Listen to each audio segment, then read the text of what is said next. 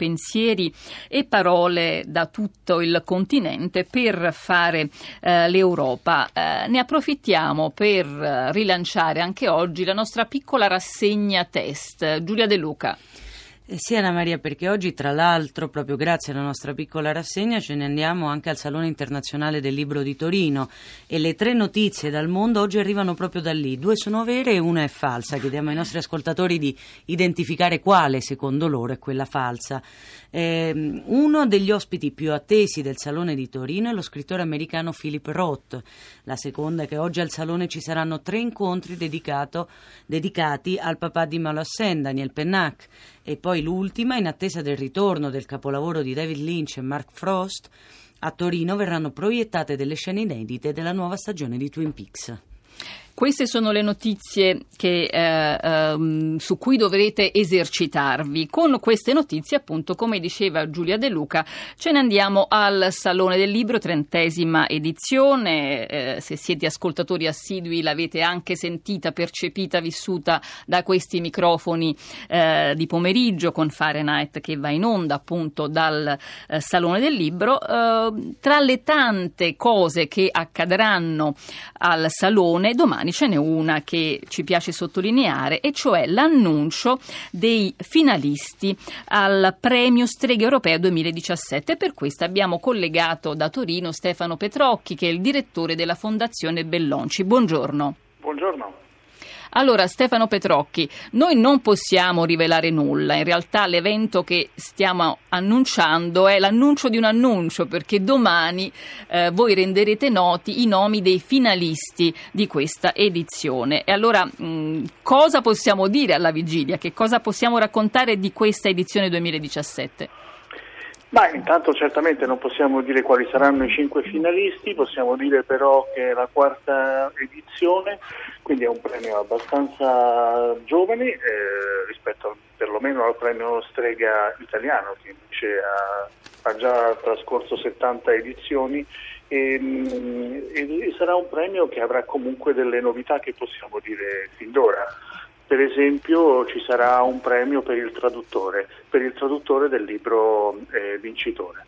Eh, come ho detto concorrono cinque finalisti che vengono scelti da una giuria di scrittori italiani, circa 25 eh, finalisti e vincitori al premio Strega italiano per l'appunto e il eh, libro eh, che sarà decretato vincitore eh, farà sì che anche il suo traduttore abbia un premio. E, ed è un premio importante perché va a un elemento essenziale per far conoscere la narrativa scritta in altre lingue in italiano riconosce ovviamente il contributo del traduttore. Eh, ci fa piacere che stiate annunciando questa cosa e che eh, eh, abbiate deciso di attribuire tanta importanza al eh, lavoro dei traduttori. Diciamo qualcosa di più sul premio del quando e perché è nato. Era il 2014, era il momento in cui eh, stavamo per cominciare il semestre di presidenza e avete iniziato questa eh, avventura. Che come è andata in questi anni? Almeno come è stata accettata, accolta nel resto d'Europa? Ah, intanto una, eh, voglio dire che è stata molto ben accolta e accettata in Italia. Eh, il premio ha una, uno scopo evidente che è quello di rendere eh, più diffusa, quanto più diffusa possibile, la grande narrativa europea, la narrativa di qualità e mh, concorrono al premio libri che sono stati tradotti nell'ultimo anno in Italia e questa è la particolarità che hanno vinto nel, nel proprio paese di origine un importante premio letterario, possiamo dire un premio paragonabile allo Strega. E, mh, e è un premio che ha, fatto, ha, contribuito a far conoscere in questi tre anni eh, autori importanti come Annie Ernaux, eh, francese, oggi famosissima da noi, pubblicata dall'Orma e con un nuovo libro peraltro appena uscito. Eh, poi sono, ha fatto conoscere autori diciamo, più esordienti, come per esempio eh, emergenti, voglio dire come il primo vincitore che era uno spagnolo, Marcos Chiral Torrente, oppure come Katia Petrovskaya, eh, autrice ucraina che però scrive in tedesco. Eh, ecco, um, il nome della Petrovskaya mi dà eh, l'occasione di dire che eh, è difficilmente identificabile la letteratura europea, ma questo fa parte anche della sua ricchezza. Ormai tanti cittadini che nascono non europei poi scrivono in una lingua europea e pubblicano eh, in Europa e per lettori europei. Katia Petrovskaya è una, ma per esempio quell'anno concorse anche all'Elma Bancu, che è un autore congolese eh, che scrive e pubblica in Francia. Quindi... Insomma è un'Europa molto ampia e dai confini molto molto eh, eh, larghi. E questo è il, è il merito culturale, eh, uno dei meriti culturali del, del premio, quello di avere in mente in Europa che è sicuramente quella delle istituzioni, è sicuramente quella che riunisce eh, i Paesi membri, ma che è anche un tessuto eh, non solo geografico ma anche eh, culturale che va ben al di là insomma, e arriva eh, agli Urali. Giulia De Luca, allora.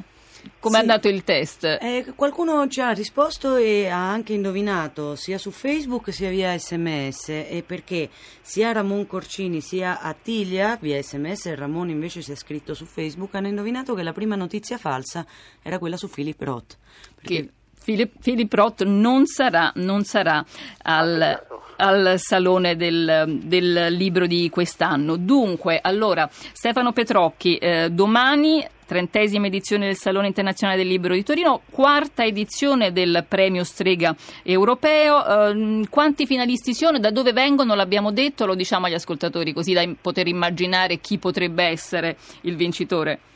Sono cinque finalisti, possiamo dire per il momento che tra questi cinque la maggioranza eh, sono, provengono dall'Europa occidentale, ma non, ma non solo, soltanto loro. Naturalmente ce ne sono anche altri che vengono da un po' più lontano e, da, e dalle nazioni che sono a est dell'Italia. Eh, mi piace dire, eh, a proposito di quanto si diceva poco fa, che forse per l'Europa possiamo ribaltare eh, la frase di, di Massimo D'Azeglio, no? ora che abbiamo fatto l'Italia dobbiamo fare gli italiani.